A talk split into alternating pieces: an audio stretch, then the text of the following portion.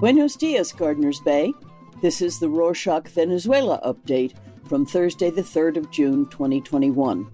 The show will be around 10 minutes of the big stuff going on in Venezuela. On the 26th of May, it was announced that Alberto Fernandez, the president of Argentina, withdrew the country's support in the lawsuit against Nicolas Maduro made before the International Court of Justice in The Hague. The lawsuit process began in 2018 when six countries, among them Argentina, accused the Maduro government of human rights violations. At that time, Argentina was governed by Mauricio Macri. On the 15th of June, prosecutor Fatou Bensouda must rule on the result of the preliminary examination and if solid evidence is found on the violation of human rights in Venezuela, they will proceed to open a criminal process against the officials of the Maduro government. On Monday, May 31st, the NGO Fundaredes reported that the eight soldiers who had been kidnapped by the FARC for more than a month were released, and at the moment they were in Caracas for a medical checkup. So far, the Maduro government has not given any official information in this regard. In the midst of the multifactorial crisis that Venezuela is experiencing, there is good news that shows that people and institutions overcome the situation. This is seen in the inauguration of the first open classroom in Venezuela with sustainable energy.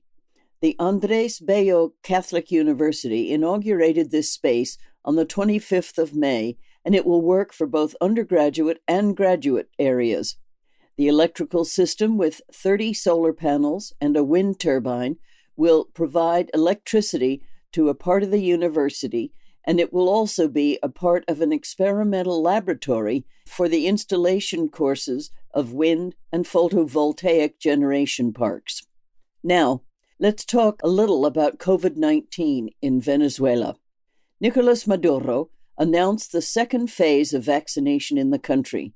This phase will be massive, and it is estimated to vaccinate 70% of the population between May and December 2021.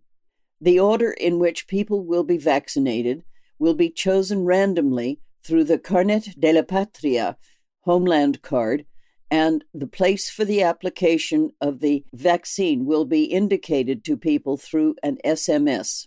After opposition leaders and citizens spoke out against the discrimination that implies using the Homeland Card as a way to get the vaccine, Health Minister Carlos Alvarado announced a web platform to register and for those who do not wish to register for the vaccine in the Homeland Card system. In the same vein, the governor of the Zulia state in western Venezuela, Omar Prieto, has regulated the price of oxygen cylinders after the cases of coronavirus soared in the region. Prieto ordered that the maximum price per oxygen cylinder would be $25 and that the National Superintendents for the Defense of Socioeconomic Rights and his government entities will monitor so everyone involved complies with the regulation. In addition to this, the Maduro government announced that vaccination centers in the country won't necessarily be health centers.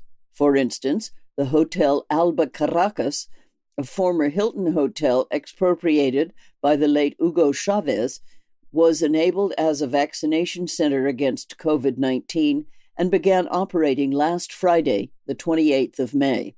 On Sunday, the 30th of May, Nicolas Maduro announced that there are five suspicious cases of the Indian variant of COVID 19 in the Apure state in the southwest of Venezuela. Although it has not yet been proven that they are of that strain, Maduro reported that the cases are isolated in that region, awaiting confirmation on the type of COVID variant they have.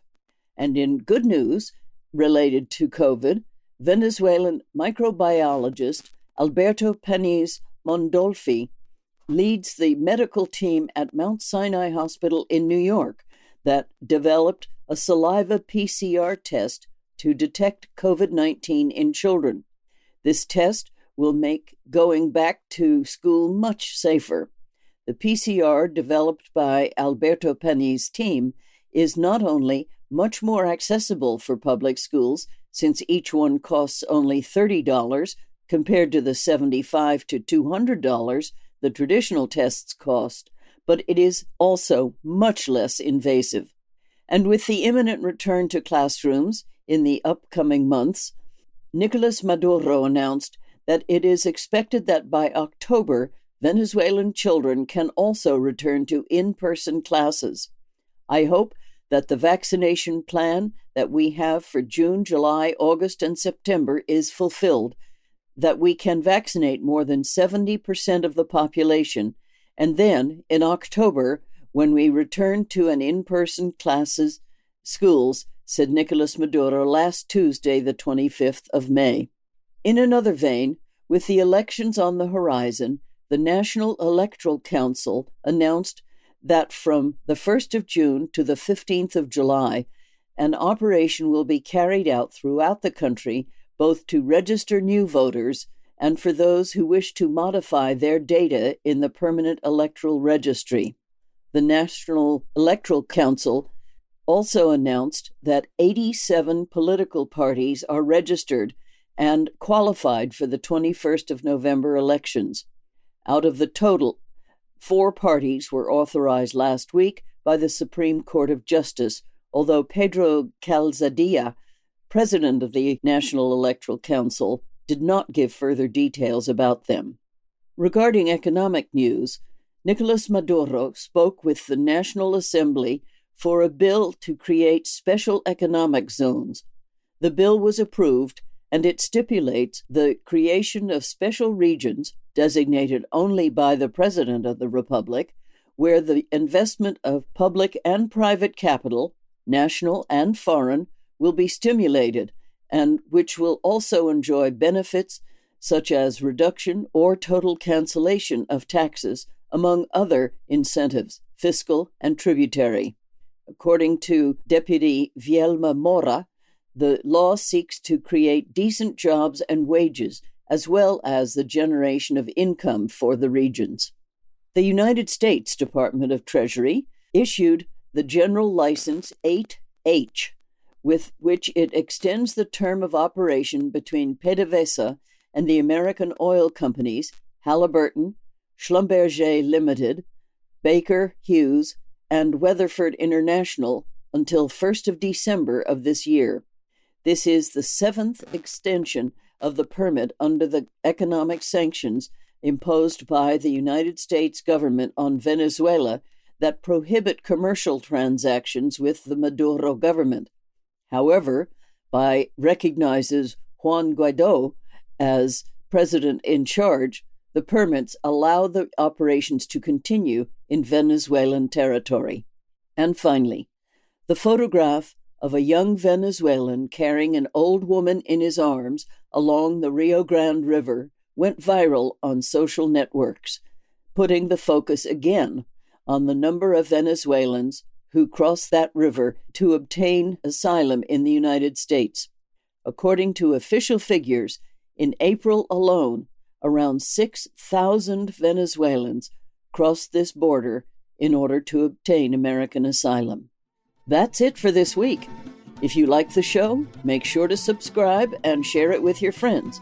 Let us know your thoughts and ideas. Please leave a review, or you can also send us an email with your recommendations or questions to podcast at rorschach.com.